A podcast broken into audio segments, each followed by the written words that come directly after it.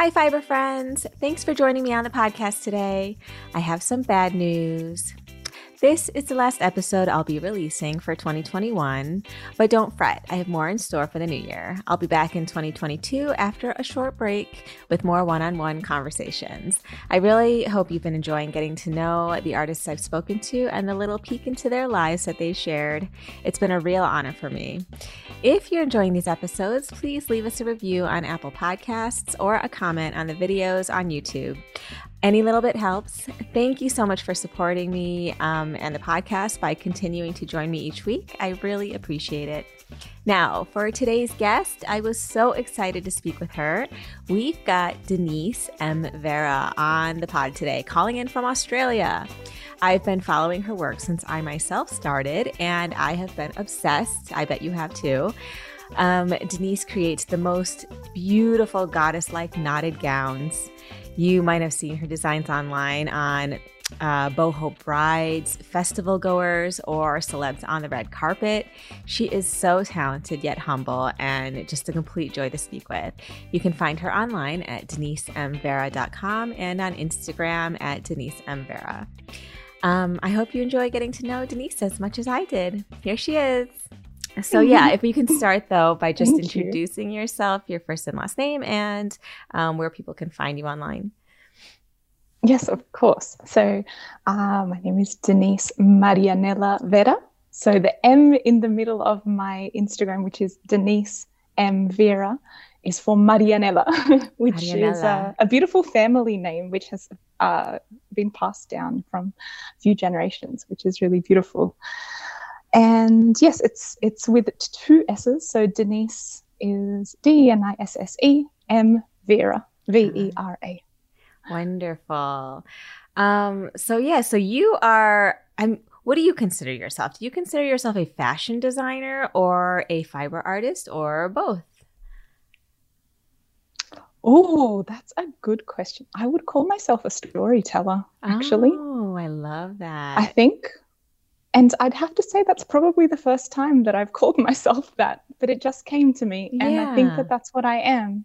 oh, that's amazing. I mean, yeah. God, I want to hear more about that with the stories that you yeah. tell with your your garments and yeah, because truly they are. There's like um I don't know how to describe it because there's a a somewhat of a costume element to it. Um, mm-hmm. but with so much elegance and with like such a bohemian type of feel, but yet it's really but it's also very classy at the same time. So anyway, okay, I need to I focus that. here. I need to focus. Um, let's go from the very beginning. How did you okay. get started with this? Um, you know, has it always been fashion for you, or or, or just straight art, or how? You know, take me back. Mm.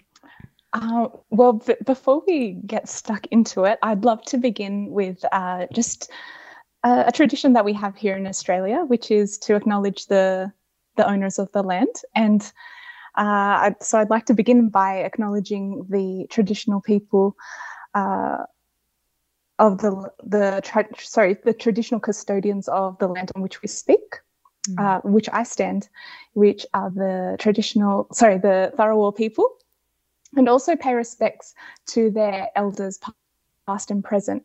Uh, so I, I, think it's a beautiful tradition that that we hold here in Australia, and also because um, I've recently connected with my own ancestors a lot more. I also like to acknowledge my own ancestors who have led me to be here to speak about what we are speaking about today. So that's so beautiful. And um, yeah. I mean, you know, it's interesting. Like, I was hearing recently that um, in the context of New Zealand, that they were um, and forgive me because I mm. am going to be saying this like fifth hand, and I was only partially paying attention to this podcast that mentioned it, but that they were um, trying to make more uh, reconciliation and amends to what uh, you know the the land rights and things that they had taken from mm.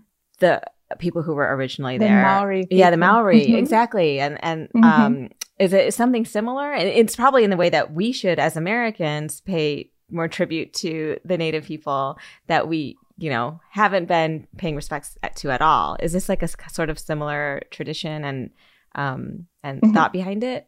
Yes, I'd, I'd say so, absolutely. And I guess every every country has their story and their version of this same uh, kind of narrative, which mm. is really sad, but it's in that in in New Zealand they are a lot more ahead with with in terms of of respect and in terms of you know carrying through the traditions mm. of the Maori people.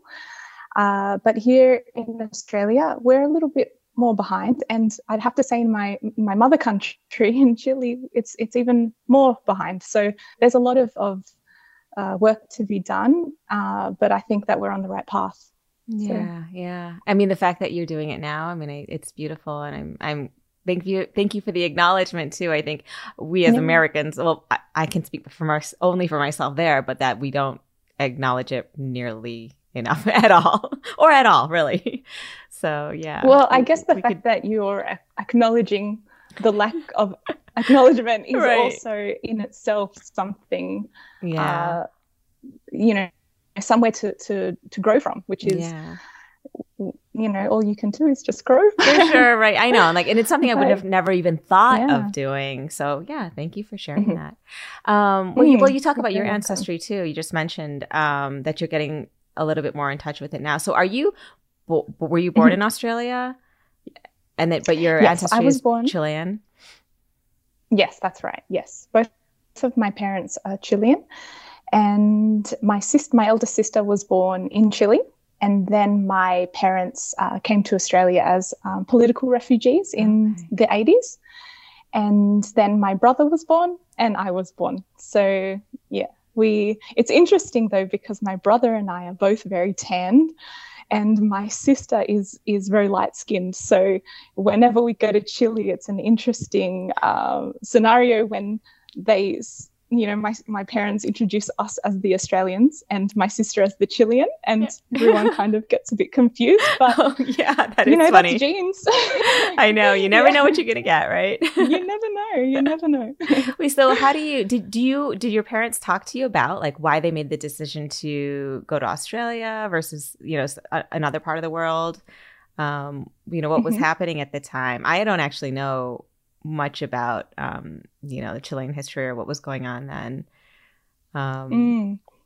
Yeah, no, absolutely. They ha- they have spoken to us about it since we were little kids, which is where I'm really lucky for that because I know that it's it's definitely a conversation that's been uh, quite silenced in a lot of uh, family households uh, mm. of people with Chilean heritage, uh, and that's because they came to Australia during a dictatorship. So it was a heavy mm. time.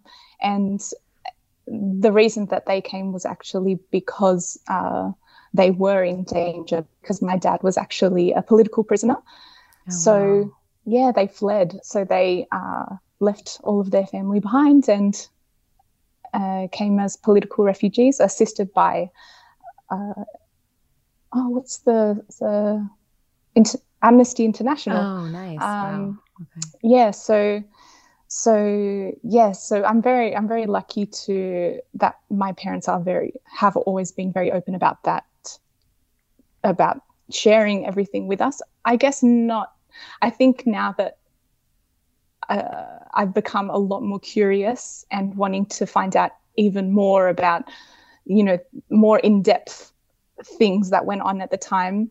Uh, my dad has slowly started to open up about mm. his time, you know, being imprisoned, but it's very much still a a sore point and mm. you know there's lots of trauma involved and and it's it's a story that I would love to sit with him and to hear it all out and to you know keep alive and to to keep telling and you know, as I said, I feel like I'm a storyteller through my work. And and you know, you mentioned before that you you asked if I'm a designer or if what I call myself. And yeah, I would refer to myself as many different things because as a business owner, you end up wearing so many hats. Right. And yes, I wear all the hats. Like I would say that you know, I wouldn't call myself a coder, but I know coding. I do, I do coding now. I do marketing. I do all the hats. But I think, you know, encompassing everything together and then really what I feel that my purpose with my label is, is I, I feel it is to be a storyteller. And through my work, I'm kind of telling stories. And I think that yeah. in the future, that story of my my parents' story is something that I will tell. You know, through, when, your work. I don't know through my work. Yeah. Oh, that would be so yeah. beautiful. I mean, I it just popped into my mind what that could look like. Um, mm. I mean, mm. yeah, I would love to see that happen. I think it would be amazing. Some kind of tribute to them Thank in you. that way.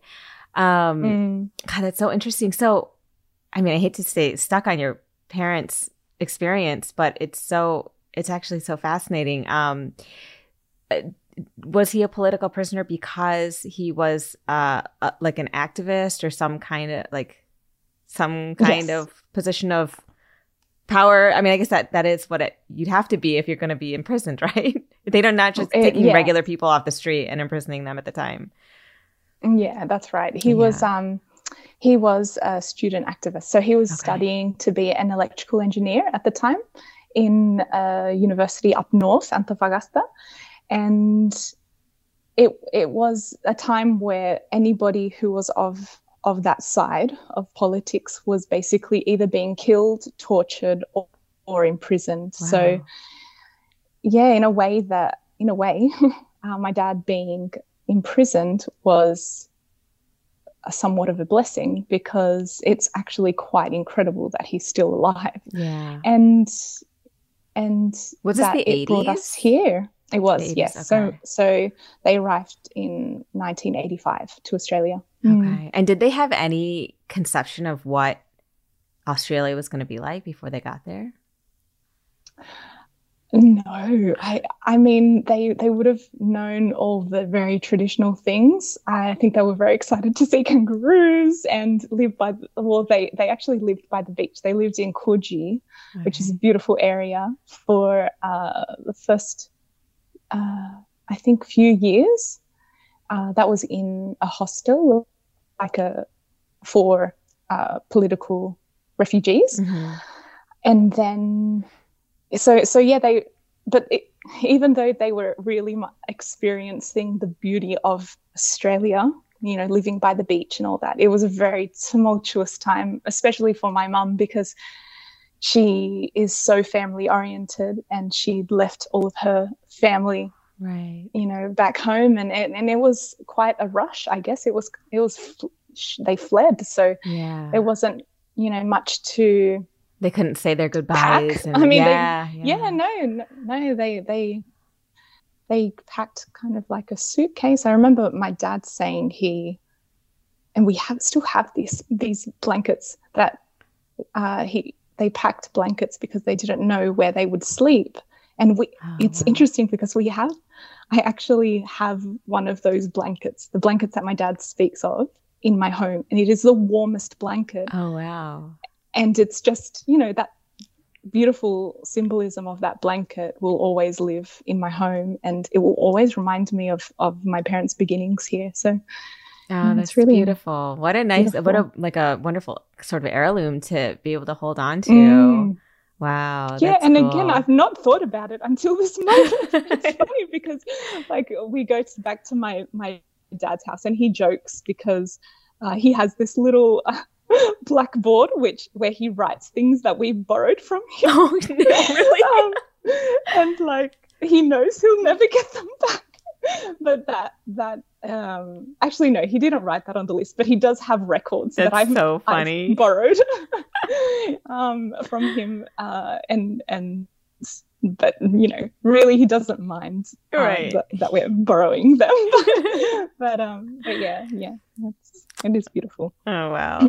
Um so was there a language barrier when they arrived? Like did they know english or yes um, no sorry no there was an Eng- a barrier, and okay. no, they didn't know English. Uh, so they started uh, going to TAFE, I think it was, where they TAFE is uh, like a technical college, mm, I guess. Okay.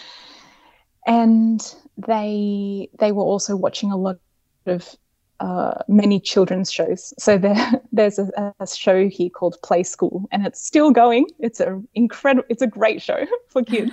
and there, they watched Play School, and they learnt so much from that show because, you know, the the speaking is is quite and yeah, they that helped a lot. Uh, but then my my mother was actually a Spanish teacher, uh, or she was a, a trained teacher in Chile, and then an incredible uh, pr- uh, principal offered her a job as a Spanish teacher, who, but my mum didn't actually speak any English at the time. Oh, so, wow. you know, it was one of those things where they just the the principal just loved her energy, her passion for teaching, and knew that she would do a good job and she did. She worked there for 30 years. Wow. Honestly, there's um, no better way to learn a yeah. language than to be fully immersed on both sides. So that absolutely she's going to learn some, uh, I guess, you know, some English from, you know, her students in the process of teaching yeah. them Spanish. And I mean, that's, that's, that's the, a better way to do it than anything else, actually. Yeah. So, wow, good know, for them. What an incredible journey they've gone through. And do you speak Spanish? Mm. I do, yes. Yeah. As I said, my mum was a Spanish teacher, so she very much instilled it within the, the language within all of us. And um, she passed away three years ago yeah, from so um, brain cancer, wow. actually. So it was quite a quick, uh, it was five months from the moment that we found out. So it was very fast, but it was it was an incredible journey. And since she's passed, uh, I think that we are so aware that she was the one who kept the language so alive that mm. we really try hard to keep keep it going. Uh, so, you know, even my little nieces who are six and four uh, will be speaking in English and they'll say, habla en español, mm. tenemos que hablar en español, which means we need to speak in Spanish. Yeah, and yeah. that is something that my mum would always say. So it's incredible that you know even they know the importance of of the language and and it's very much you know come from my mother mm. that's great um yeah. do they see it's so hard to carry on language i mean uh, yeah. uh, my parents speak korean and they spoke korean mm-hmm. to me mm, I mean, they did, they did a mix of both. My dad speaks more English to me. My mom speaks Korean to me, and I mm-hmm. am so embarrassed to speak it back, even though I would be okay at it. I would probably be like a kindergarten level um, speaking it back, which but is, I just which is great actually. Yeah, sorry. maybe I'm exaggerating. It's probably more like preschool, but but um uh yeah, I just always like I've always responded back in English, and so now my mm-hmm. Korean is poor, and so I can I can't you know really pass it on to my own kids. So yeah, that's one of the things like with language and Mm. And even just cultural traditions, it's so hard to pass on once you've been in this sort of, a, you know, a Western culture the way we are in now. Um, mm. Yeah, it's it's difficult. But, you know, things always um, happen in such a, a, beautiful way. You never know. You know, your par- your children might end up having this real intrigue with language and and they'll want to learn and then yeah. you'll end up learning from them you know you never know how these things happen um, in a in a circular way it will eventually come back to you even though you know, it's been so. semi lost yeah yeah it will it, it is will. It's, it's, it's hard though uh, especially with like yeah. i mean traditions in general but like even food my kids are so mm-hmm. they're basically they're so american when it comes to food too so it's like they'll eat some Korean things, but uh, really reluctantly. And really, I gotta, I'll, I have to like make sure no other thing is on the table. They have no other choice that mm-hmm. day. Then they'll eat it, mm-hmm. but like really barely. Um, so yeah, I don't know. Those kinds of things yeah. are hard to pass pass on. But but how but how old are your children? Eight and nine. Eight and nine. Yeah. So, but it's my fault. like. They... I don't know. No, I, I just should when, have been. When I should have been cool. Yeah, yeah, yeah. I guess they'll find it cool. They'll find I know. it. That's like um. I remember around that age, I hated my hair. I, like my curly hair. Mm-hmm. It, I know this that's completely different to language, but in, no, in no, it's, like because it's cult. It's also cultural. It is, yeah, yeah, absolutely. Um, and it's an, it's but, part of your identity that you're finding. And actually, I'm exactly. so curious what it's like in Australia. Uh, in Australia, mm. like, are there a lot of Spanish speaking people? Did you feel like you were? I mean, I know there's um, mm. like people of color, right? So it's mm-hmm. you were maybe not like um, the only like brown person or whatever there, uh, but mm. yeah, like what was it like in your immediate community growing up? Mm. Well, after my uh, parents lived in the coastal town that I mentioned. We then, or we, I wasn't born yet. they then moved like uh, southwest uh, inland to mm-hmm. like a little suburb, and it's very, very.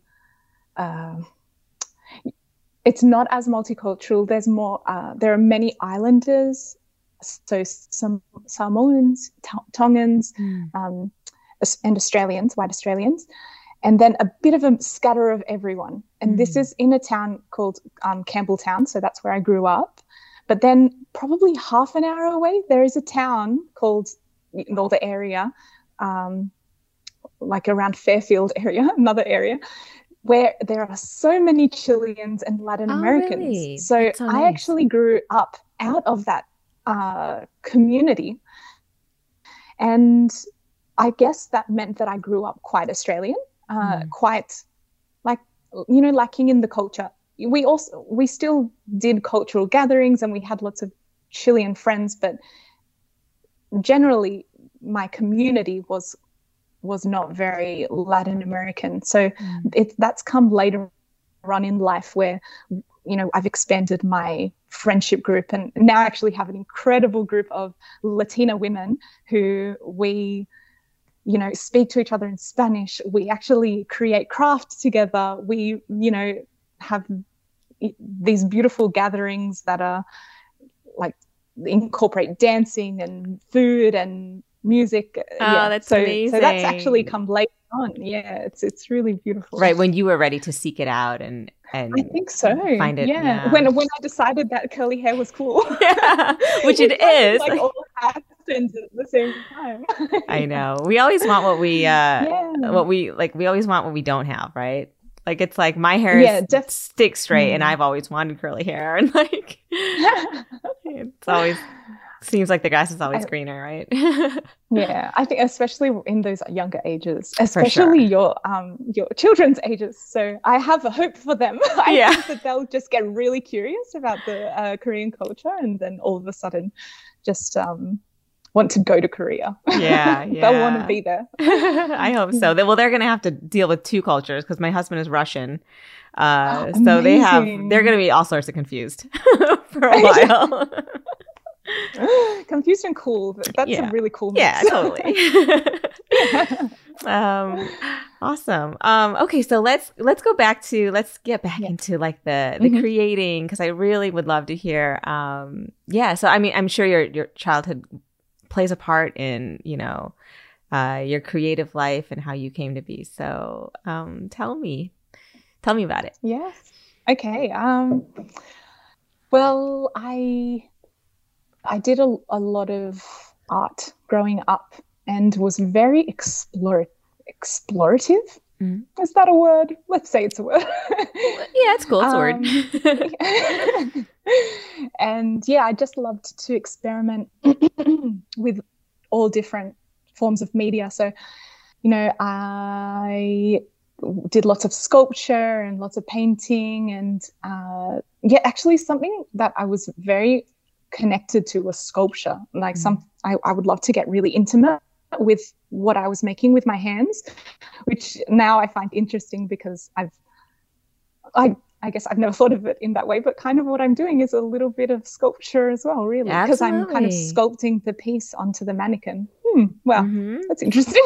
yeah, you're creating yeah. forms, really. Yeah. Mm, yeah, and um, and I I was have had always been very interested in kind of indigenous themes. So I, re- I remember getting very curious about like the the Machu Picchu, mm-hmm. you know, the beautiful uh, ruins in in Peru, and and lots of places like that. I was very curious about, you know, these ancient ancient um, civilizations, even as a young kid. Uh, but I I didn't think that I would do something artistic growing up. I, I think that it was something that I I enjoyed, but I enjoyed sport more. Oh, so sport was more my thing. I was very um I was very active and I don't know if that was a impact from like my older brother. I, I look look up to him so much and looked up to him so much uh, like the way that he embraced you know exercise and and things like that. So that's where i was veering towards. But then uh, something happened with my leg where i i no. was in like hospital for a long time. And then i was actually told that i couldn't do uh co- like impact sport. Oh and, no that must like, have been I devastating. It was it was devastating. Yeah. but the the light uh you know from that was uh my sister i remember my sister brought me like a, a journal and this incredible coloring in set to the hospital when I was hospitalized. And that's when I started sketching, oh, wow. which is incredible. So, coming out of hospital, I had done all these sketches and things, and then I really wanted to start making things. And my dad uh, has this big passion for antiques, and he has had all these you know, antique sewing machines, and he also knows how to sew really well. So oh, cool. I got my dad to teach me, teach me the ropes, and then I just started making really simple things like skirts and and little bags and you know very very simple creations. Yeah, and how old were you at but the time? That was probably uh, how old are you when you finished primary school? Like around ten. Okay, yep. I think yeah, it was around 10 or 11 ish, yeah. Yeah. So then going into high school, I was already really loving fashion. And then I think it was around year 10 was when I wanted to do a short course at a local college. So I did a short course and then basically just got obsessed. I just loved putting pen to paper and then bringing that like creation to life. I just loved seeing the process. And then I think from there, and I, I started to do lots of alterations for family members and things. Oh, I think wow. I was just very curious about, you know, where I could take it. And I knew that if I wanted to be able to do something more difficult, like I needed to start from the beginning mm. and just mm. really teach myself the skills to to grow into what I wanted to be able to achieve because mm-hmm. I knew I mm-hmm. couldn't just kind of jump there.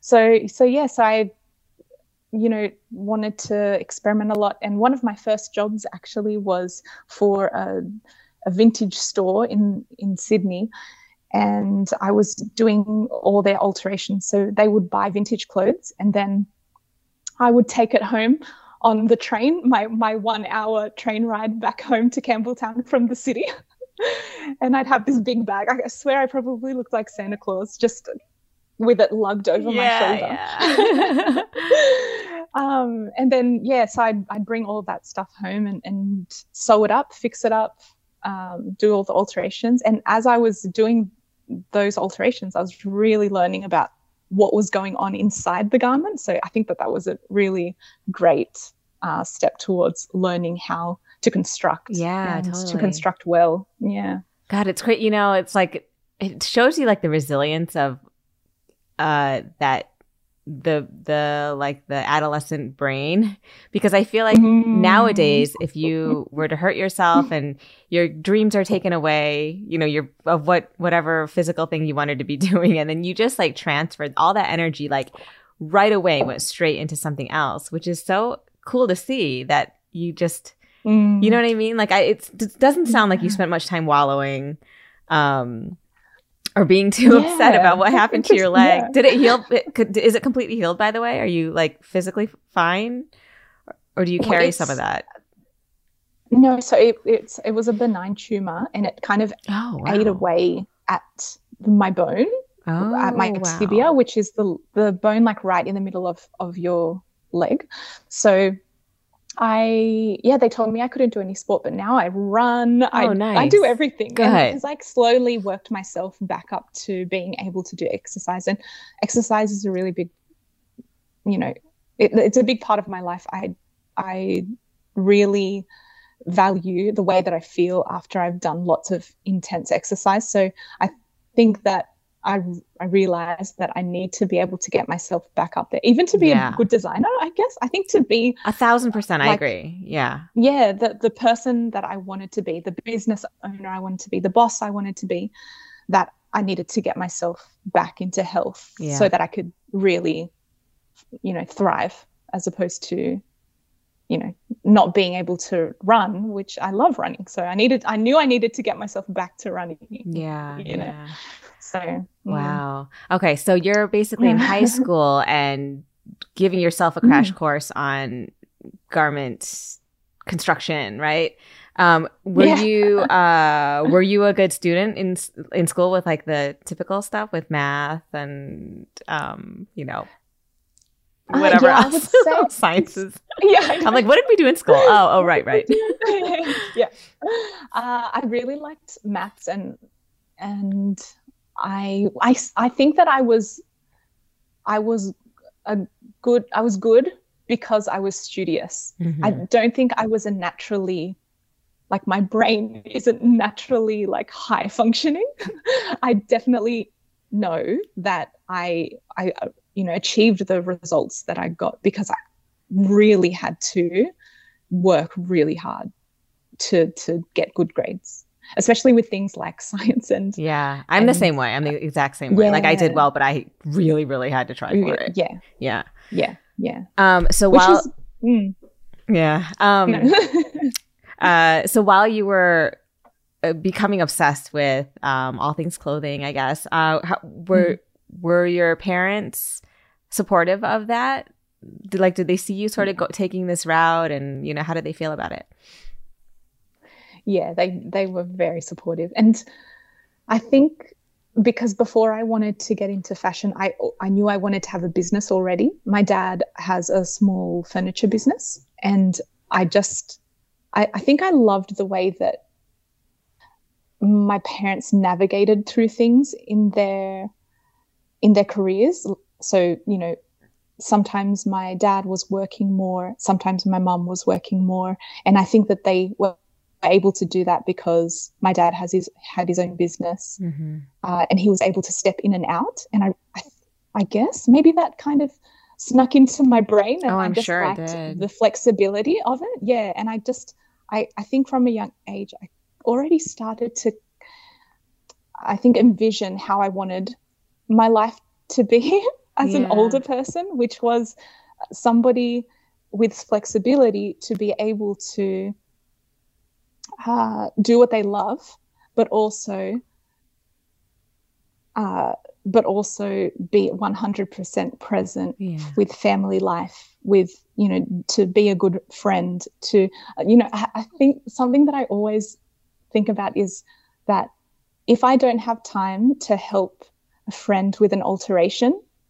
then I'm doing, I'm not on the right path. Mm. Like, I always feel like I should always, like, I started this for a reason and I don't want to lose myself in it. And yeah. and that's the one I guess one of those little things that I just think if I'm I'm saying sorry, don't have time for you, don't have time for that, then I need to realign my values and just, you know, that's amazing. a small example, but I don't know. no, no, no, no, no. I mean, I, I think that's yeah. actually so poignant and so ma- not just mature, but like the fact that you recognize that. Um, I mean, now is one thing because you know you're grown and uh, you're grown, you're grown up, whatever. But like, um, I mean, to even recognize the work life balance thing that is so important that mm. I feel like nobody, mm. at least in America, I feel like it's it's it's gotten lost. Um, I mean, I, with the pandemic, I think people are finding it now, which is why everybody's quitting mm. their jobs. Mm. But um, mm. I mean, it's it's it's pretty spectacular that you were sort of that you recognized right away and you saw that that uh, that a work life balance is possible. I mean, I guess it's through your parents. Mm. So, um, mm. you know, because my my experience was so different. It was like Asians, it's all professional, doctor, lawyer, engineer, and like those mm-hmm. are your only choices. And and going into a business is the only way to do things like having a corporate job at least if you're not going to do any of the other things like have a corporate job and that was like i mean th- there was almost it, you know, an alternative career. It was never um, idealized, uh, right. you know, at least from where, from the experience that I had. But, um, yeah, so it's cool though you that your parent because your parents being entrepreneur or your dad being an entrepreneur, um, you had a good teacher in that. I think so. That's great. Yeah, I think, but in saying that though, there was I was the third child. So I think that's really, oh. I mean, oh. that's a big,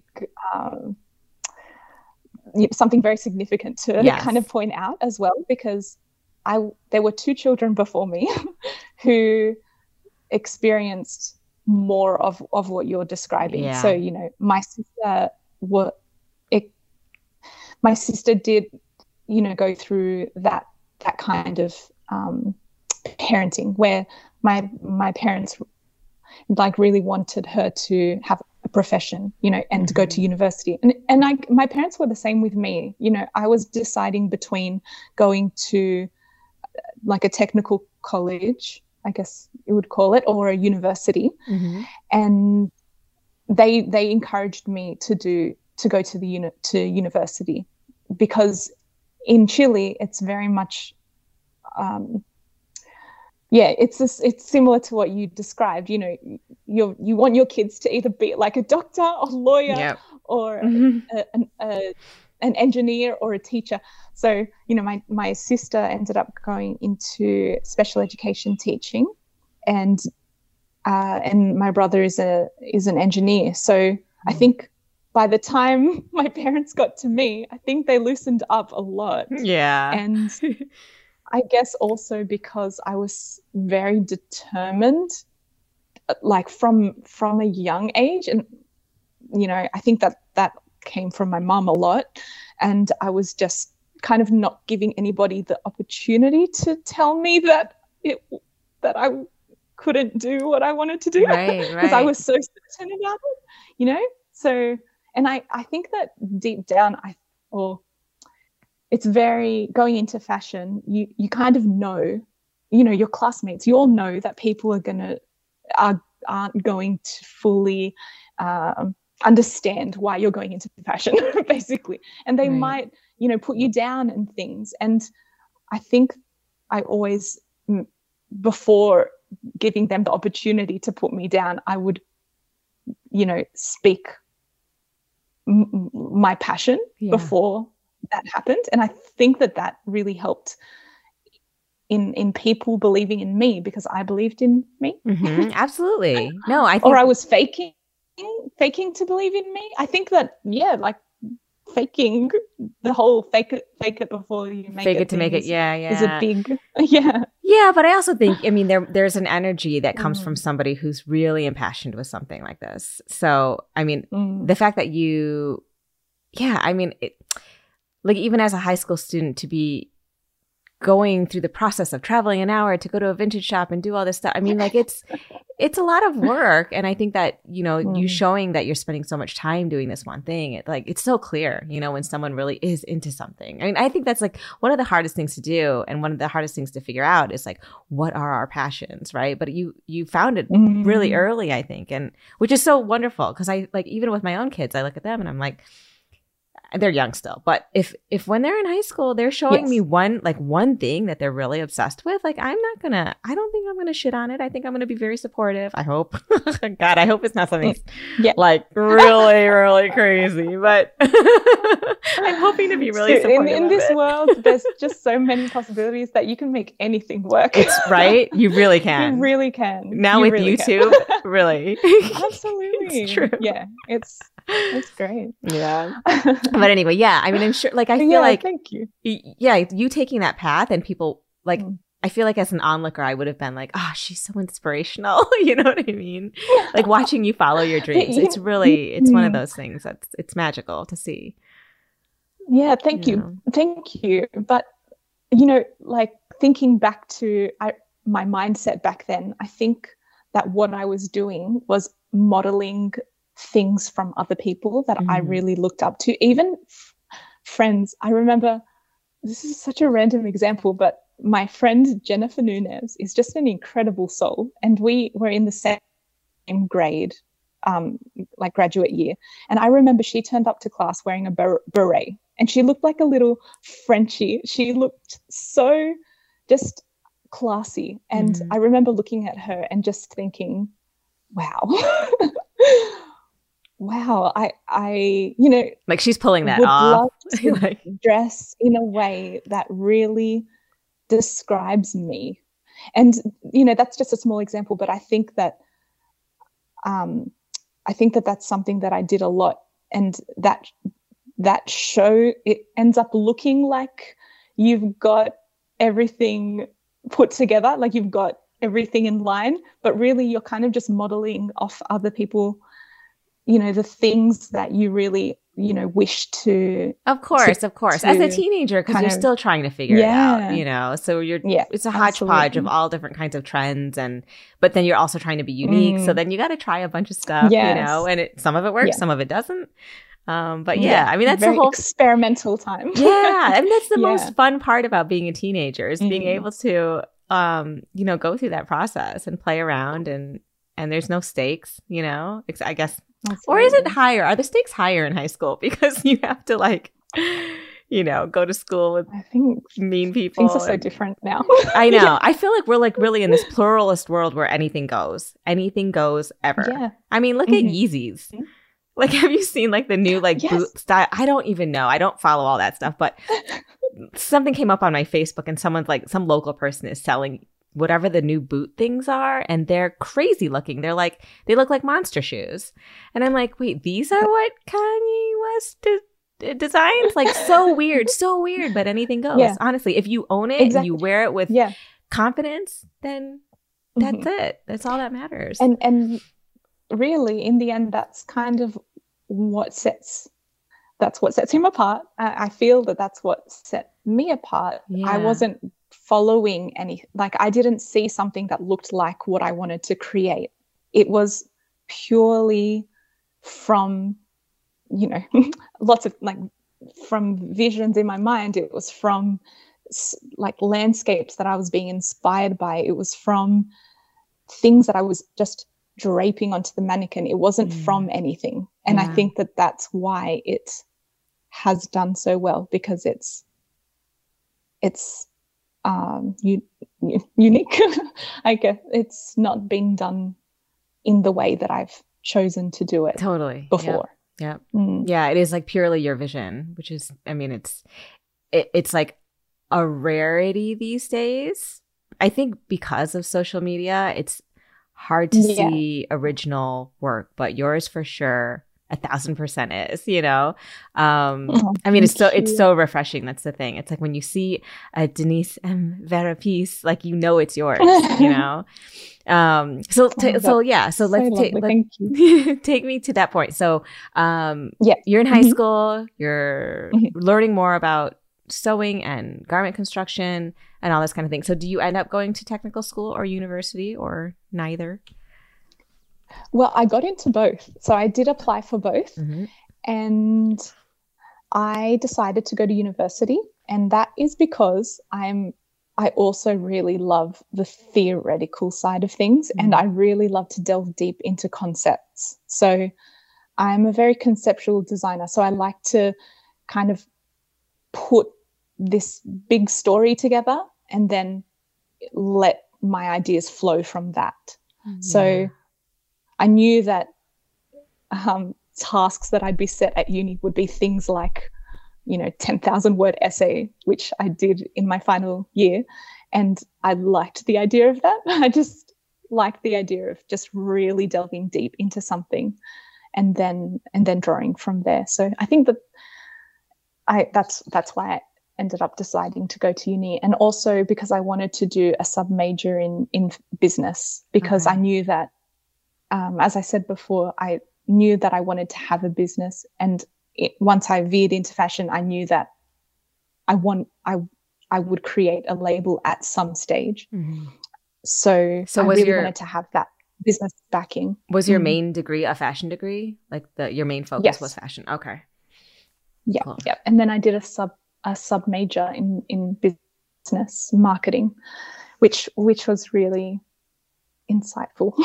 And yeah really it was it was a it was a great course. And i met lots of people who i'm still connected with who have veered into the you know business side of things. And just great to have those contacts you know? Yeah. So yeah. what did you do once you got out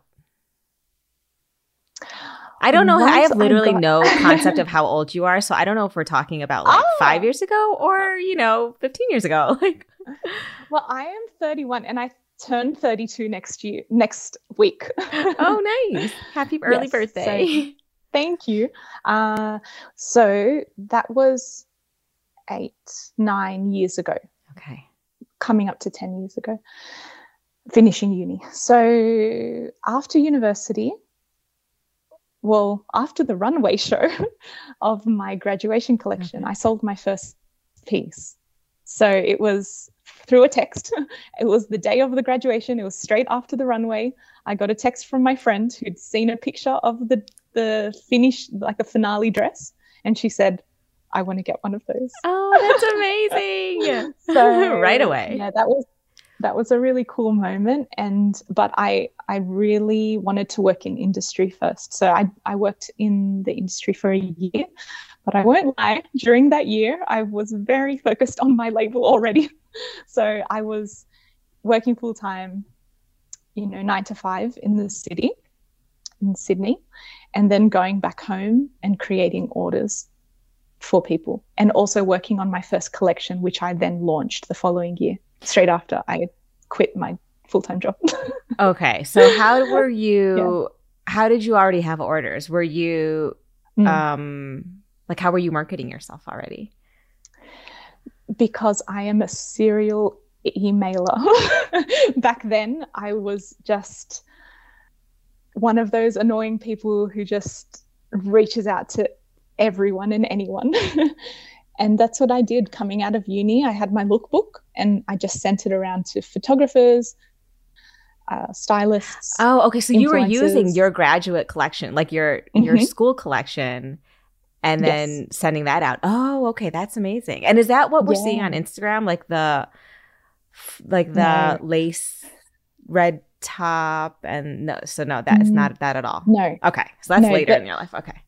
Yes, yes. So the the uni- the, my university collection was called Unidentified Lines, uh, and it was just very monotone. It was kind of grays and light gray, light blue, very light blue and light green, okay. and then had a print which was a print that I developed from a photograph that I took of one of the ancient um, sites that I visited oh, while cool. I was traveling. Yeah, so very cool. Um, but actually, I guess I feel like I, I should say something about that particular trip that I'm talking about where I took that photograph because that's where I learnt macrame. Ah, that's where it all. All right. was actually prior. That was the year prior to my graduation year. I feel like I just skipped like that main part of of it all. But yeah, basically, I was uh, backpacking and uh, with with the same friend who I mentioned before, actually, my friend who was dressed really cool. Oh, nice! I was backpacking with her. Uh, Maybe she's and, your muse in some way. Yeah, I, in many ways, I have to say. yeah, she. Yeah, so we went traveling uh, through South America, and I was uh, fly. I was.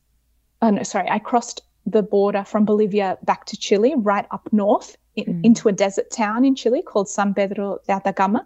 And there I met an artisan, Oliver, and he sat with me, um, believed in me, and he handed uh, his his art to me. So he, I was very curious, as I am with things, and I, you know, asked him, "Can you please teach me how to make that ring?" And then I made myself one just on the spot. Oh, so he taught awesome. me the knots, and then I just did it straight away it, it just came really naturally. And he was impressed by my my speed of learning. So yeah. he kind of was challenging me and he got me to make this necklace which was really intricate and i just did it. Oh wow. So i just yeah it was and it's interesting then later that day we went to a party. He invited me to a party.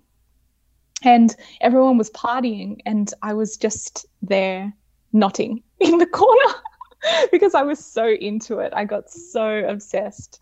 and and then that's when I came back to Australia, did the graduation collection, and incorporated the macrame that I'd learned from Oliver. So, so cool. So you were doing mi- micro macrame, like really yes. small stuff, right? Oh, yeah, yeah. What a yeah. serendipitous meeting to have with this guy. Was it? Um, was he like an artisan on the street, like selling his stuff, and then you started talking to him, or? Um, yeah, yeah. So he he was with like a friend, and they were they were kind of just calling out like, "Come have a look at our stuff." Um, but he had just had his board of of macrame stolen oh, because no. you know he's a yeah. So he actually actually only had a few pieces on show and lots of bongs. he was actually nice. selling like these little artisanal bong bongs as well. Uh, but I, I was uh, I, I, guess he was he was knotting as he was going, and that's what why he was knotting on the on the street on that particular day because he everything had been stolen. So wow, he was recreating, you know, what he'd lost, which was horrible. But yeah, on that day we developed this great uh, relationship, and then after actually a few years later, just before I did my next collection, I traveled to Chile and we did a, a workshop together. So that's so cool. So you stayed yeah, in touch and really everything. Cool. Yeah, yeah, yeah. That's so amazing. we, yeah, and actually one of the the neck pieces, which is the Lara neck piece, which has um, been quite popular.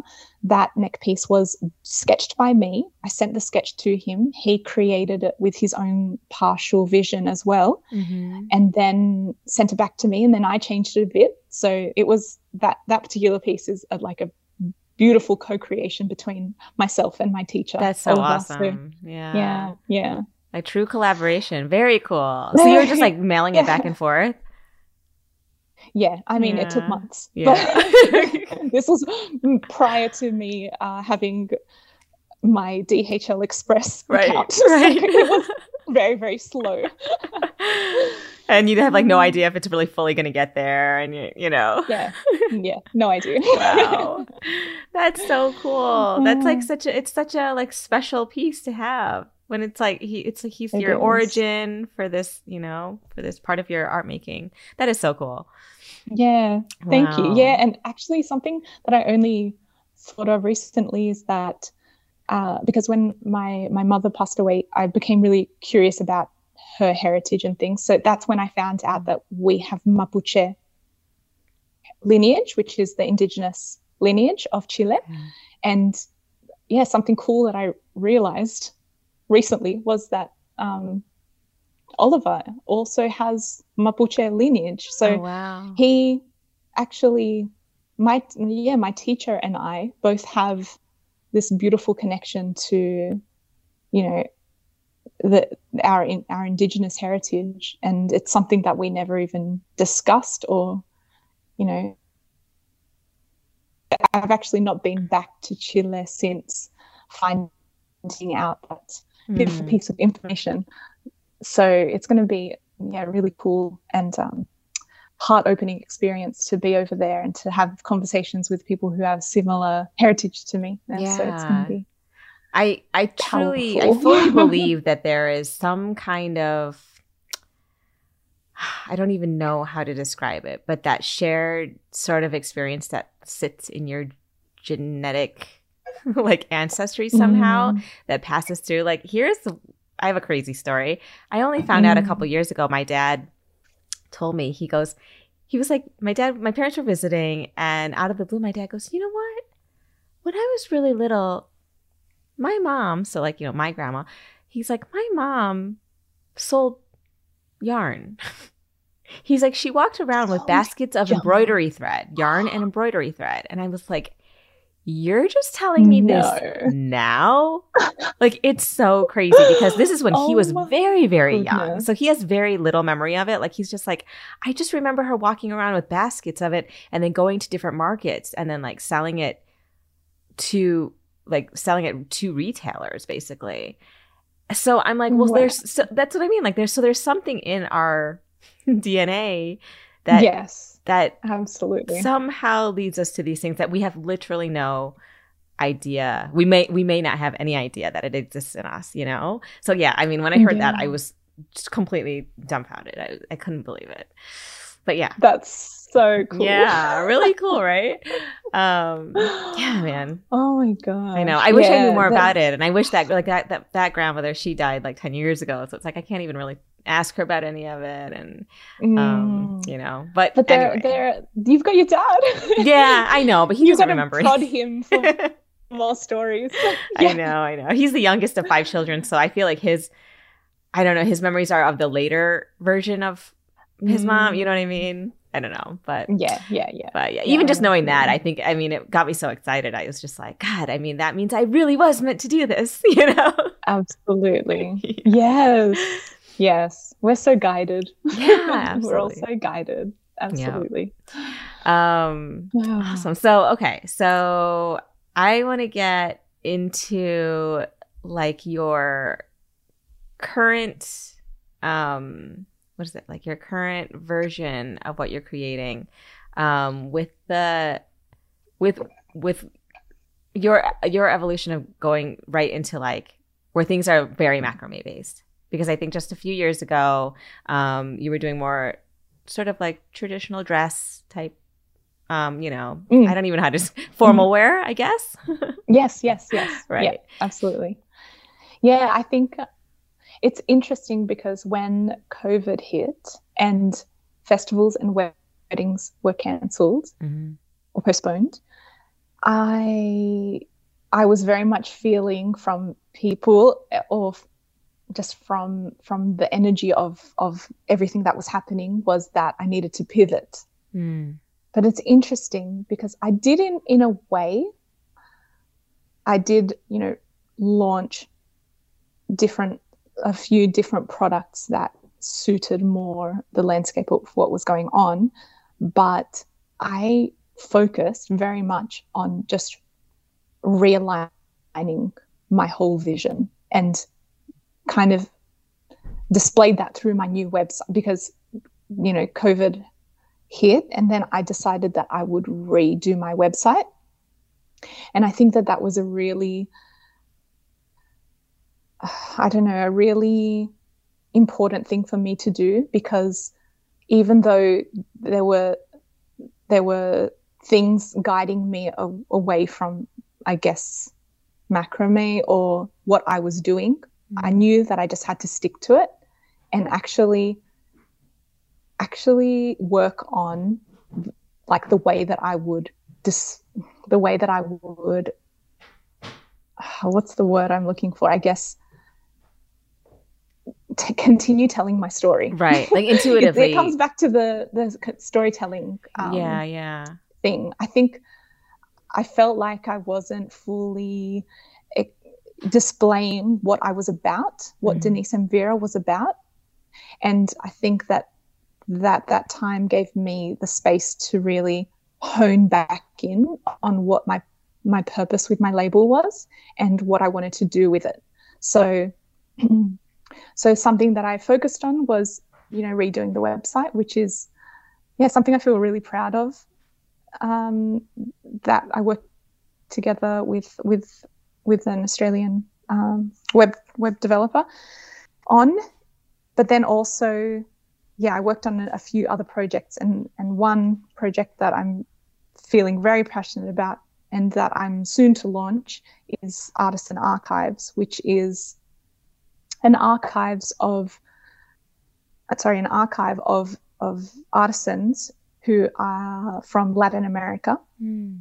and who you know I the main purpose is to one tell their story again coming to the, back to the storytelling thing sto- tell their story and also to display their pieces in the way that they really deserve to be displayed yeah. to the world and I don't know that sounds a bit I'm I'm obviously not just my my website isn't you know being viewed by the world, but the, the way that I, I want to kind of elevate macrame uh, and to, to show it in a new light in this to show it in the way that the way that I see it, I guess, mm-hmm. the way that I saw it in that moment that it was handed over to me, which was this like I was enchanted by it. Yeah. I was enchanted by it and I could see the possibilities of it straight away, and I knew that I could take it somewhere, but you know, maintaining its its essence. Mm-hmm.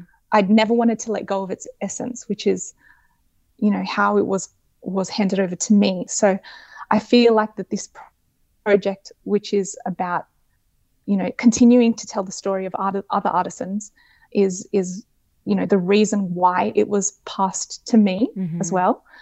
So, so, yeah, the platform's really beautiful. Um, I, it's almost finished, but I am starting off with five artisans. So okay. I've met, uh, I have an artisan from uh, Puerto Rico, from Mexico, from Colombia, Chile, and Argentina. And and yeah, so on the platform you can shop their pieces, read about them, and and just see their pieces in in their true beauty yeah. you know because oh, how they're so usually seen you know is on in the the way that i i saw macrame for the first time was on the floor on a piece of of fabric mm-hmm. which is also beautiful mm-hmm. it's grounded it's gorgeous but yeah it's gonna it's been a really beautiful process to take those pieces and to you know put them on a model have them photographed by incredible uh, photographers ha- having them been worn by a beautiful model and, and all of that. So it's been a very beautiful process. And yeah, I'm really excited to see where that where that goes. But you know, the core of it, the the heart behind it is to just continue telling this story of of macrame. Yeah. And yeah. That's very cool. So it's going to be shoppable from your website. Um, yes. God, you know, it's interesting because I I immediately started thinking about um, that essentially it's, it's you being a curator, um, but I was imagining it in like a museum environment. Um, mm, some I don't know some kind of some kind of in-person experience, you know? So, and then, yeah, cause I wasn't quite sure where you were going with it. And then I'm, I'm seeing it now more with like that, that it's going to be modeled and, um, and, you know, worn or whatever. But, uh, yeah, I don't know. It's so many possibilities because I could see it eventually becoming mm. something that is, I don't know, like, is it an exhibition worthy, like, kind of thing, you know? Not worthy, like, mm. but could it translate in that format? You know what I mean? I come from a museum mm. background, so that's like immediately where I went um, in my head with it. But, um, but that's awesome. Oh, so when, cool. so ha- has any of it launched yet or? Uh, no, no. Yeah, no. I I actually, it's funny, I chose a date to launch it. And then I listened to one of your podcasts. and in the podcast episode, uh, you were talking about how it's, you know, not a great idea to launch something close to Christmas. Oh, right. and, yeah, yeah, yeah. Yeah. And I, and I, I, I think I very much just go with the flow of how things are developing. And I don't like to pressure myself um, into yeah, I, I just go with the flow yeah. things. And it I had flowed towards the idea of of launching on my birthday, which is next week. But I also believe that everything happens for a reason. And I was li- meant to listen to that podcast because then I, I thought I don't need to, you know, pressure myself to launch next week. It doesn't need to be next week, and probably might be better if I wait. So I don't. I actually don't know yet. It's almost ready though. So Oh, I don't know. That's such a hard call. Yeah. See, because in this in this um in this situation, uh, because it's I don't know, it sounds like it could be like gift items. Mm. So now I'm yeah, kind of like maybe you should actually... launch before Christmas, but then but then we're so close to Christmas. I mean, I would have said I probably would have said yeah. Thanksgiving then if it was possible. But since that ship has yeah. sailed, maybe wait till after. I don't know. I haven't even seen these pieces. What am I yeah. talking about? I'm totally talking out of my ass. but, like in, in regards to the pieces, so yeah, they're jewelry pieces. And the cool thing about it is some of them can be pieced together with my garments, which is really cool as yeah. well. Um, but yeah, in terms of of of my projects, uh, and my designs, uh, something I'm really excited about is is continuing down the the Tierra pathway, which is uh, some pieces that, all my most recent pieces that I've been launching, which are basically they use less tubes. So those tubes that I use are metal, mm-hmm. and I want to try to like I basically in the new Tierra pieces they're just as beautiful and just as as intricate and stunning and but they're using a whole lot less you know they have one or two tubes. So okay. yeah i have kind of um, tierra means earth. So basically mm-hmm. um, the the way i'd like to veer towards is is just being a lot more conscious of of the earth and also with my usage of materials and um, and yeah so I'm, I'm working together with my the the people who produce my um, cord and I'm working on you know developing new um, cords which are very sustainable and nice. um, locally sourced um, materials so oh that's wonderful um, yeah, and, yeah. Oh, and also upcycling. Um, I'm doing lots of, of upcycling as well, which has been cool. I've been donated lots of uh, cords and just creating things out of, you know, material that already exists. Oh, that's and, awesome. And repurposing that. So, so that's something that I'm really excited about as well. Cool. Um, God, can we talk about your um your process of creating your pieces? Um, yes. Do you sketch everything. I did see one sketch on your Instagram. Um, mm-hmm. but I wonder, do you sketch everything out beforehand or do you sometimes just, you know, have your um, form in front of you, uh, your dress form in front of you and just mm. go to mm. town? Like, how does it work for you? Yeah. uh,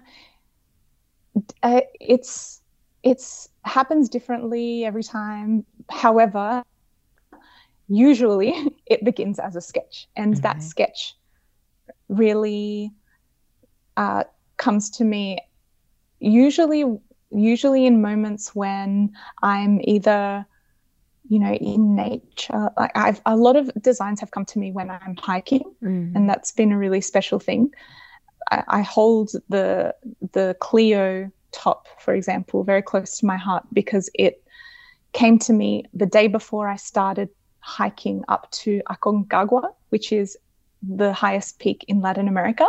Oh, wow. um, but I only got to the base. I only went to base camp um, because it's very high. but it was a very, you know, very sacred place. It was very, you know, being amongst the mountains.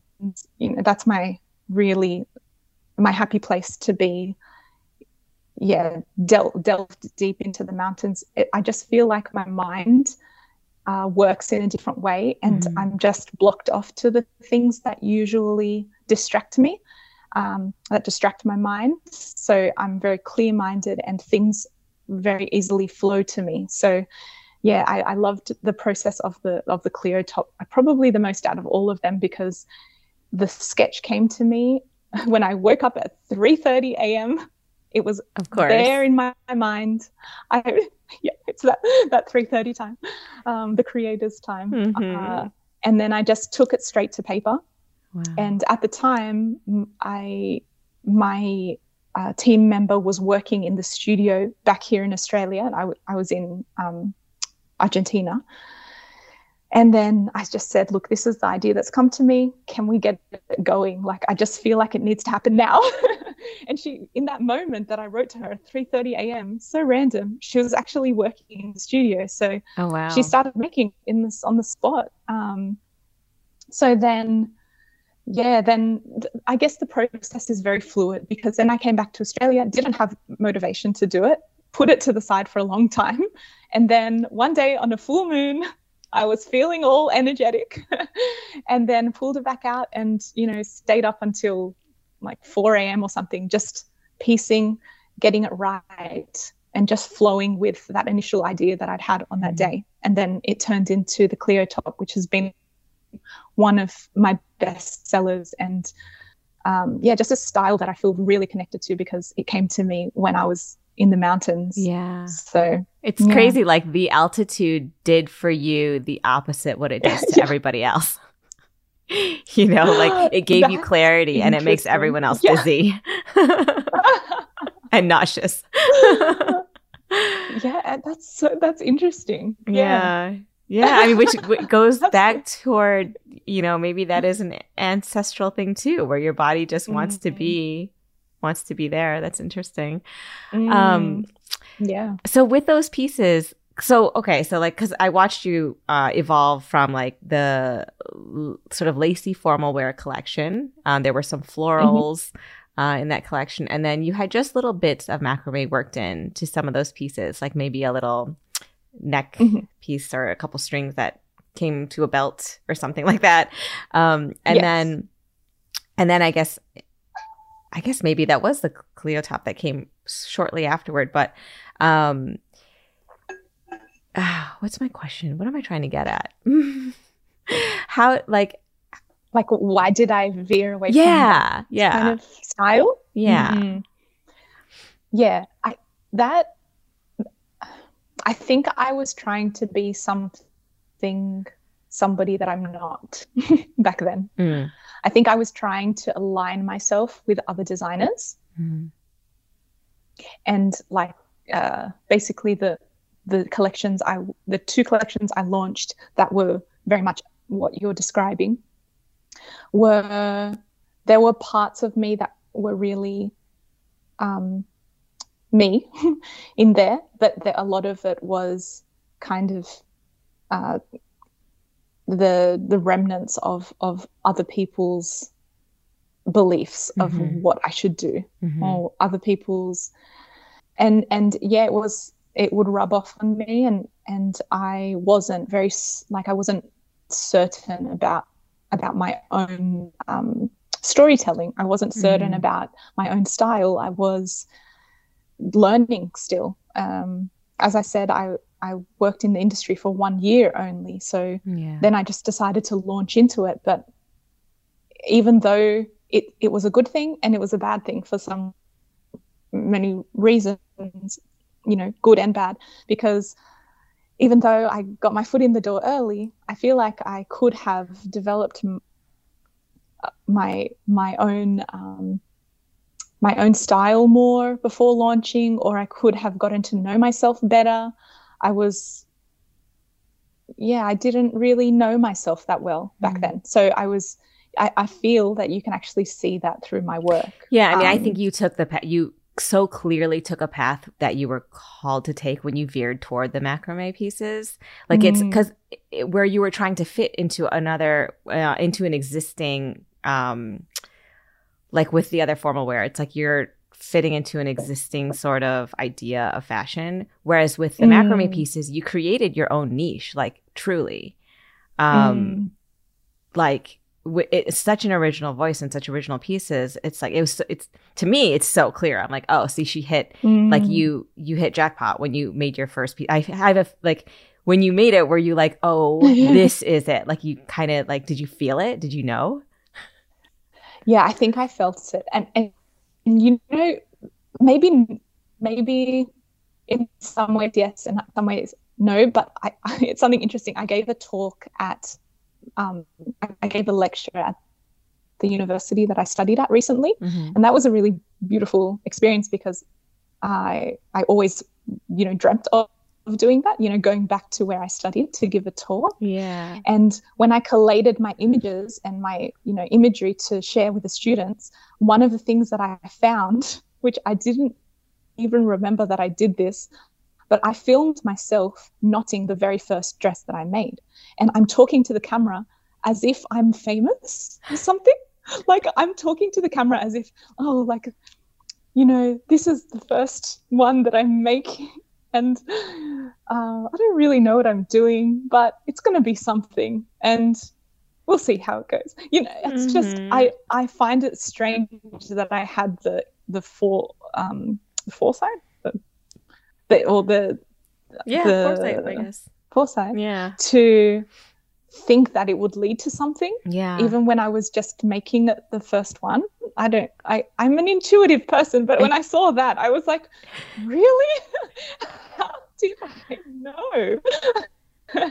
so yeah, that was a really cool thing to show the students because that's what where they were at. There, you know, I locked myself in a mannequin room and just knotted for days on end, and that's where they're at you know working on something that they're uncertain of yeah but there's always when it's something that's right there is that little certainty yeah there's, there a, there's like a spark and, and an, and, an, and a motor Yeah. that pushes you forward through it Mm, um that's so cool yeah Um, can Yeah. we can we talk about marketing a little bit? Um, so like after Sure. you made your first piece, maybe posted on Instagram, like did you? eh, Well, and I guess this is kind of a question that also ties in with like um how you're structuring, how you structure like sa- sales and commissions. Is Mhm. like do people just um because you have to fit it individually to each body. It's couture. Mm. Like it's all very Yeah, indi- yeah. individually based, right? So do people just pick a design from what they see on the website and then um, you know, ask you to tweak it or how does that work? Um, so there's two ways to order. Uh, there's directly from the website, uh, from the collections, or uh, you can order custom piece. Both ways, you'll communicate with me either way because if you order from the website, I will send a measurements guide. And then Ah. if you and then you measure yourself. So tho- those are the styles that you can order online on the website they're a set design, but they are like the cords are cut to the measurement that you request. You know, the the garment will be crafted to your exact measurements, um, which are provided through email. Uh, and then there are the custom pieces, which are all through email and through sketch. It usually starts with a Zoom conversation, and then there is uh, a sketch and then it's passed um, back and forth and then you know the final design is selected and then there's a you know measurements session over zoom usually or uh, so so it's very much yeah. an intimate process throughout uh, and It's pretty awesome that I you can do that all over Zoom and it can be accurate enough to make it work out Mm. because they're so perfectly tailored, like perfectly tailored. At least the ones that I'm seeing, you know, online or, or on your Instagram.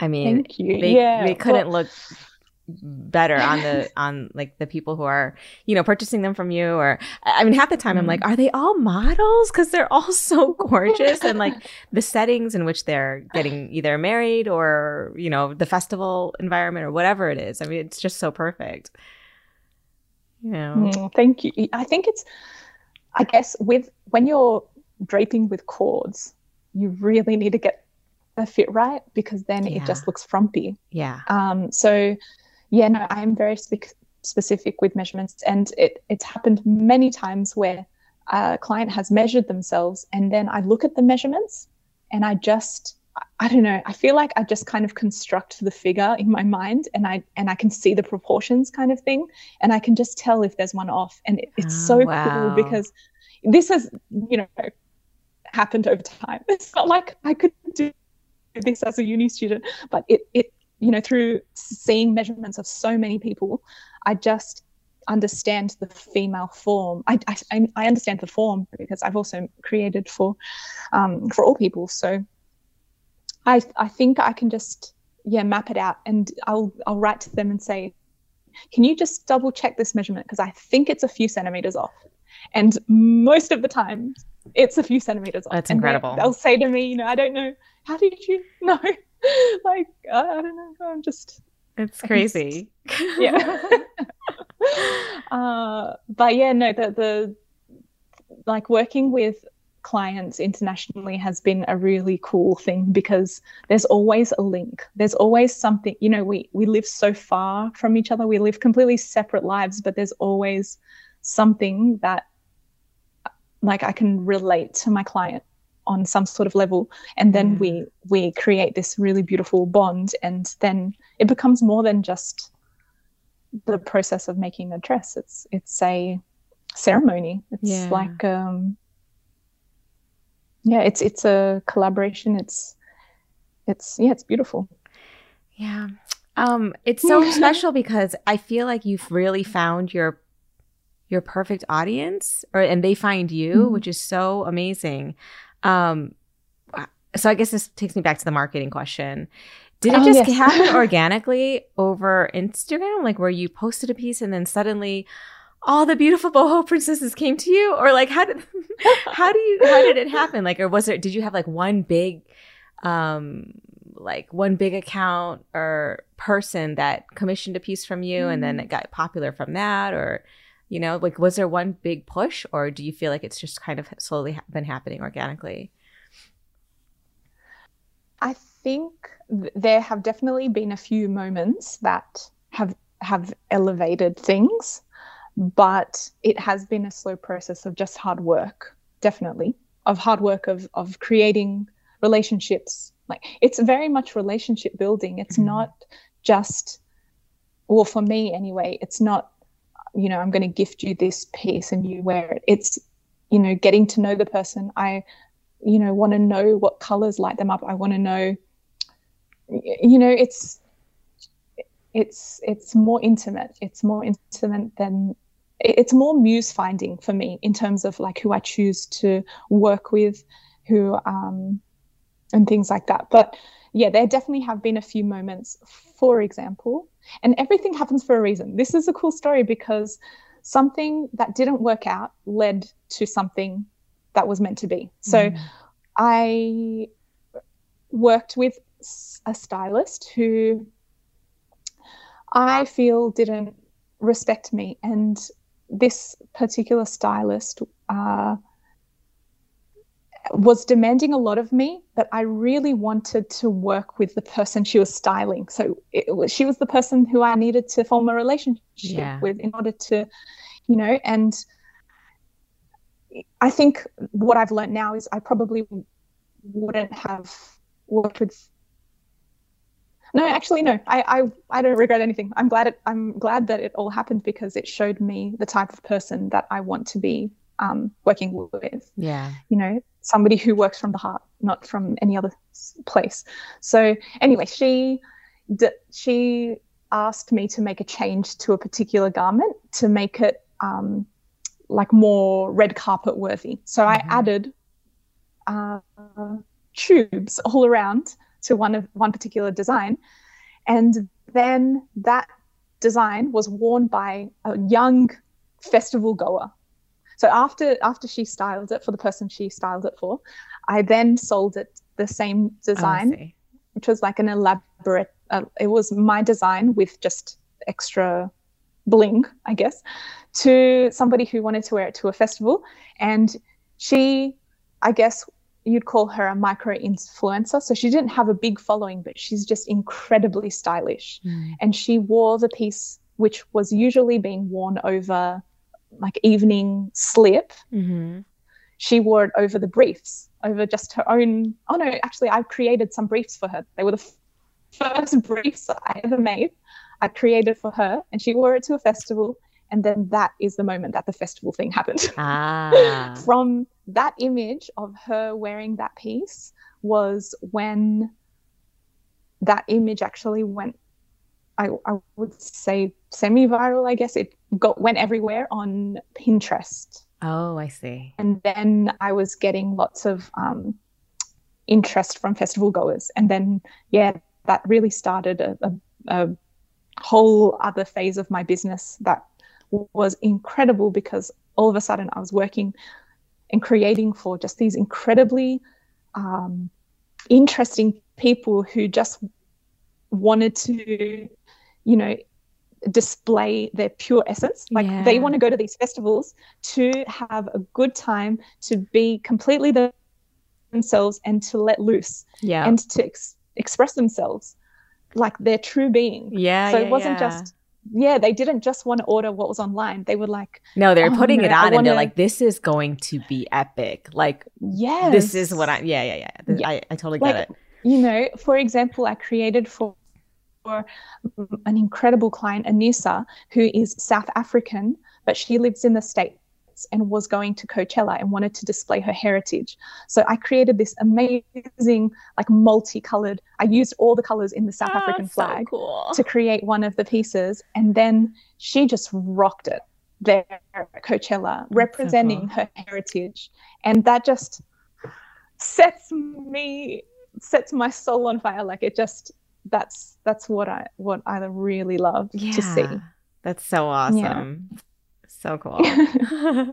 um yeah. What was it? Oh, um sorry, I'm forgetting what I was gonna ask you. Um oh, so this was all I guess that was pre pandemic, right? So um so oh, I know what I was gonna ask you. Um Okay, so these pieces are all so intricate. I imagine they take a very, very long time to make. Do you have a lot of people working with you? What is the setup of your um of your company? I have a small team, and uh, they, the ladies who work in my team, are all from the local TAFE. So they, so they're so yeah, local to my studio here, there is a TAFE where each student needs to do a component of work experience. So I developed a really beautiful relationship with the teachers there at that TAFE, and mm. they really trust me with their students, and they they just love the the experience that their students have had here. So yeah, we just over time developed this really nice um, relationship, and then I've trained the ladies up and they are the ladies who form my team. So oh, wow. So from when they really were students nice. mm-hmm. and then they get out of school and then they just start working for you? Yeah. Wow, yeah. that's so incredible. But but it's it's such a, a nice mix of of one cultures and and ages. So mm. for example, there's Emily, she's, you know, only 18, she's young, but she's um, she's had a tough time and she loves to be here because it's her therapy. And, mm. you know, the um, there's Tanima who's from Bangladesh and she just has this incredible work ethic because she's a, a mother to a beautiful her beautiful autistic son and again this is the place where she feels at home um, where she can just have um, time to herself to express herself creatively. And all all the women who who work here have learned macrame from me. So they didn't know macrame wow. before coming here. And now they can create a full garment on them on their own. Wow. so yeah i feel i feel very proud of that. And and the fact that they're they're such an incredible group of of women. Um, yeah.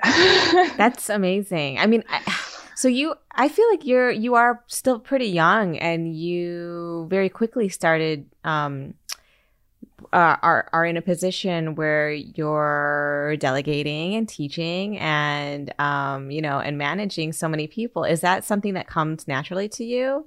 Like i feel like that that part is like the hardest part for me. I cannot delegate. I'm horrible. I'm like a horrible boss. But um yeah i mean like uh, I think, yeah, no, I understand what you're saying because yeah. it was very hard for me uh, because of wearing all the hats mm-hmm. stage, and then handing over the hats was a bit scary, yeah. and and the trust. I think, yeah, yeah, yep, yep. It was it was really hard, and I think, I think, I just quickly realized that it just needed to be done. and if I wanted to, uh, if I wanted to keep being creative, I needed to hand over jobs. And mm. I, so, so yeah, it, it's been it's it's been a big process of of letting go of that control because I'm a control I can be and and have been um, t- very too controlling, and now I'm working on it. I'm not going to say I'm completely, you know, chill and zen, but but yeah, no, I've had to hand over a, a lot of uh, or trust in other people to help out a lot. So um, yeah, so yeah, no, that's been good. I mean, the learning curve on on making these pieces, I imagine. I mean, I just don't understand how you did it because once that festival image, let's say that went viral, mm. were you getting many orders all at the same time? And then, like at that point, were you did you already have people working for you, um, or did you have to like hire real quickly uh, and teach real quickly? Mm, I think I probably around that time was when there were the work the ladies were here doing work experience mm-hmm. so it was more i was enjoying I, I probably spent too much time you know one on one with the ladies teaching them things and not getting through what i'm meant to be getting through to tell you the truth because i really enjoy teaching and and working um, with the ladies but what i didn't know was that i was training them up to be part of the, you know the team well yeah. I, I, guess i did know that but i i didn't know that it would it would happen uh, so fast i guess yeah. and it just did happen naturally in that i i it went from them needing to be in the studio to learn to me needing them in the studio mm. so yeah that that was uh, that was how it happened. And it did happen very organically, just, I guess, each week analyzing okay, how many do I need to get through? Uh, who do I need on board? Who's available? Who wants to be here? You all want to be here. Okay, great. Let's make right. this happen. wow. you know, um, so no, that's and and yeah definitely closer to the festivals is when that's when i get very busy so i've even had to call on you know when i've got the ladies working here and then i have i need like um, one of my aunties jumped has jumped in and i've never had my family members assist actually in, in knotting or anything but i have um, she's actually not my real auntie she's a, a family friend but yeah not my direct family um, but yeah, I just it, it's happened organically, definitely. Yeah. Um, so now that I guess festivals are back now, right? They were back last summer, I think. Did did your business so well, you tell me, uh during the pandemic mm. the pandemic you mentioned that it I guess it, it did slow down a bit. Um mm-hmm.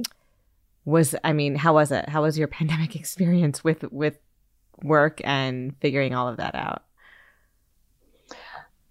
what well something very interesting happened and aligned at that time because i was in a 10 year relationship which just at the early covid period um, we separated mm.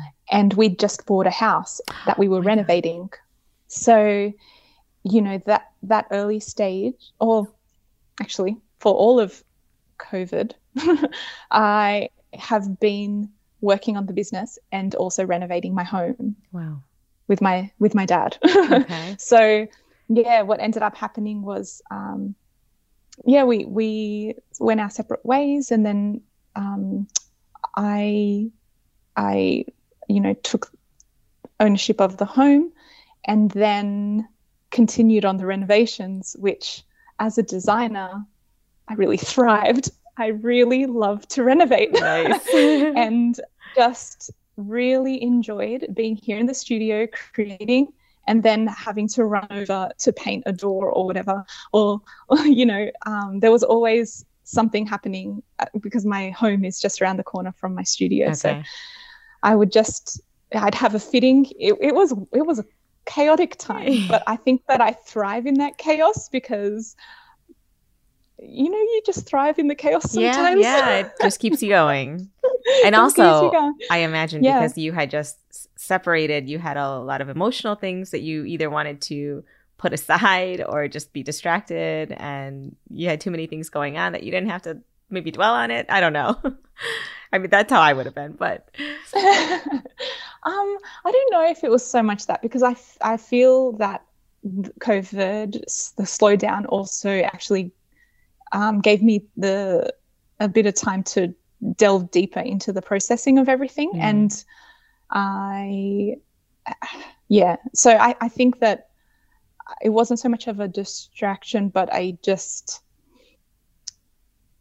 it was it was something for me to harness that extra energy into that I that I didn't um, that I couldn't allocate to doing the amount of work that I was doing in the studio prior yeah. to COVID. So it just allowed me to to balance my time um, with that project and this um, Denisse M. Vera project. So yeah, that and I've just finished them now. So like the renovations. So oh, okay. I just completed the renovations. So it's it's the timing is quite strange really to think about it because it was it it aligned quite well because work slowed down and then I really had to pick up my my duties in terms of the house. Um, yeah. The house. Yeah. So well that's uh, great. So, it yeah. worked out. so so has I work now picked up quite a bit now that we're has. sort of back, although I don't know what's going on with Omicron and whatever's Absolutely, you know, but um yeah.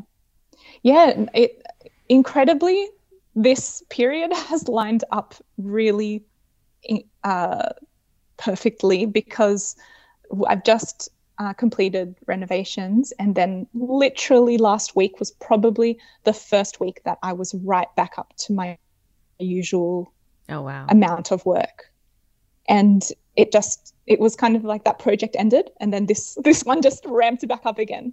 Right. So and you've I, been working I, on the um the artisan archive artisan project archive. too so yeah yeah. Yeah. It's a lot going on. so, there is there is but it's yeah it's it's it, I, i'm excited to step into this next phase of of things um especially with just the the the fact that I've completely know myself now yeah. and and I don't I mean we all go through moments of you know feeling really well and not well I guess and feeling connected to ourselves and not um, feeling aligned and you know all those things but I feel like I've experienced so much in the past uh, few years, especially, you know, losing my mum yeah. and, and the separation and the renovations and things that I'm at a place where I'm very, very certain of where I'd like to to be, where I where I want Denisse M. Vera to be, and how. Yeah, that's yeah. probably where I find myself right now. Where would you like Denisse M. Vera to be in five years? I I would like Denisse M. Vera to you know honestly to be where it where it is right I I'm really right happy now. with where it is. That's great. And I think that that's something that like I remember oh because I, I won this grant um, and I, I mm, sorry not a grant it was a it was a New South Wales Business Chamber Award, and I got hmm. runners up. So I was I had like a mentorship with a a businessman, like a you know straight up businessman who um, invests in biz in he's he's an investor, finance business guy okay, is how yep. I would describe him. And he was so interested in my business that he wanted to invest. And this was very early on. And he was talking big numbers. He wanted to invest one hundred thousand dollars and obviously, at that stage, early on in business, I was so excited. I want to do it. But he was talking things like, okay, well, you know, uh, one dress is a $1,000. So you, if you can make 20 dresses in a week, that's going to get you to here. And then, right. And it's all I, numbers. all numbers. And, and I think that I took from him what I was meant to because I did learn a lot from him. He was an incredible guide, but I knew that in that moment, my gut was telling me that that was not where I was meant to go. Mm-hmm. And I'm so glad that I made that decision at that stage because I've been able to hold, um, I've been able to hold Denisse M. Vera in my palm, but also um, in my heart and being able to really share it in the way that my heart desires yeah. and not in in any other way Right. You're not um, answering just, to anyone else's vision of exactly. what they think it should be. Exactly. Yeah. And and I, I shared a, a reel like recently, which said something uh, something at the end. I say I'm following my own rules, and I feel like that's where I'm at right now. That I've come to the realization that in our lives, we hold the pen to our story and we make the rules and yeah. we can direct our lives in whichever way that we wish to. And I can lead Denisse M. Vera wherever I, I wish to lead it. And where I wish to lead it is is where it is. Um, so yeah, I don't have I can't say to you, Leo, in five years I want to be like in Milan or I don't know. That's my my that's not my vision. My vision is to continue bringing joy to people's hearts. Yeah, it's beautiful. Do you have a dream a dream celebrity you would love to dress? Zendaya. Oh, yeah. Oh, and it's it's it's going to happen though because I'm already like in touch with her stylist, ah, and yay. he has actually requested um, a garment which I couldn't get to him because it, I made it for a client, and I couldn't like you know steal it away from my client and give it to him right. unfortunately, um, and he needed it kind of ASAP for a particular thing called the Globe Golden oh, Globes. Oh no! uh, but in saying that, I know it will happen yes. when it's meant to happen. Yes, so, yes, yes, it will. Yeah, I've I never kind of question things when they don't work out because I know that it's not the right time. Yeah. Also, I mean, she's about like this big, so I don't know what your other client like. If it, the measurements would have been right, you would have had to redo it a little bit. But yeah, you know, I I, I would have done, had to do a little bit of tweaking, but I yeah. would have done it because it's her. Absolutely. Um, oh, we're definitely going to see that happen. I mean, there's not like a better match. I can't. I literally can't think of a better match. Maybe. Well, I'm really glad that I've said like it Chrissy out loud Teigen, to you yeah. on this podcast. yes, it's going to yes. happen. Oh my gosh, I I could start saying so many names, but I, I won't. well, there's. Yeah definitely going to be huge things and huge collaborations and partnerships for you in the future. I can, already know it. Um, I mean, and already uh, all that you've achieved with your business is is so incredible. So um, you know, I know you're going to do all great things. And I'm so excited that I finally got to talk to you and that you are a real yes. person that is not just on Instagram that I've been like fawning over the pieces for six years. Um, yeah, you're amazing. And likewise, you are amazing. Thank you so much for having me oh on your podcast, which I've been listening to for so many years. Thank you. I mean, I feel like I'm so loopy right now because it's almost midnight, and like I, I'm sorry if I was not directing the conversation well. I was, I was trying. I'm trying, but you did very well. Oh, thanks.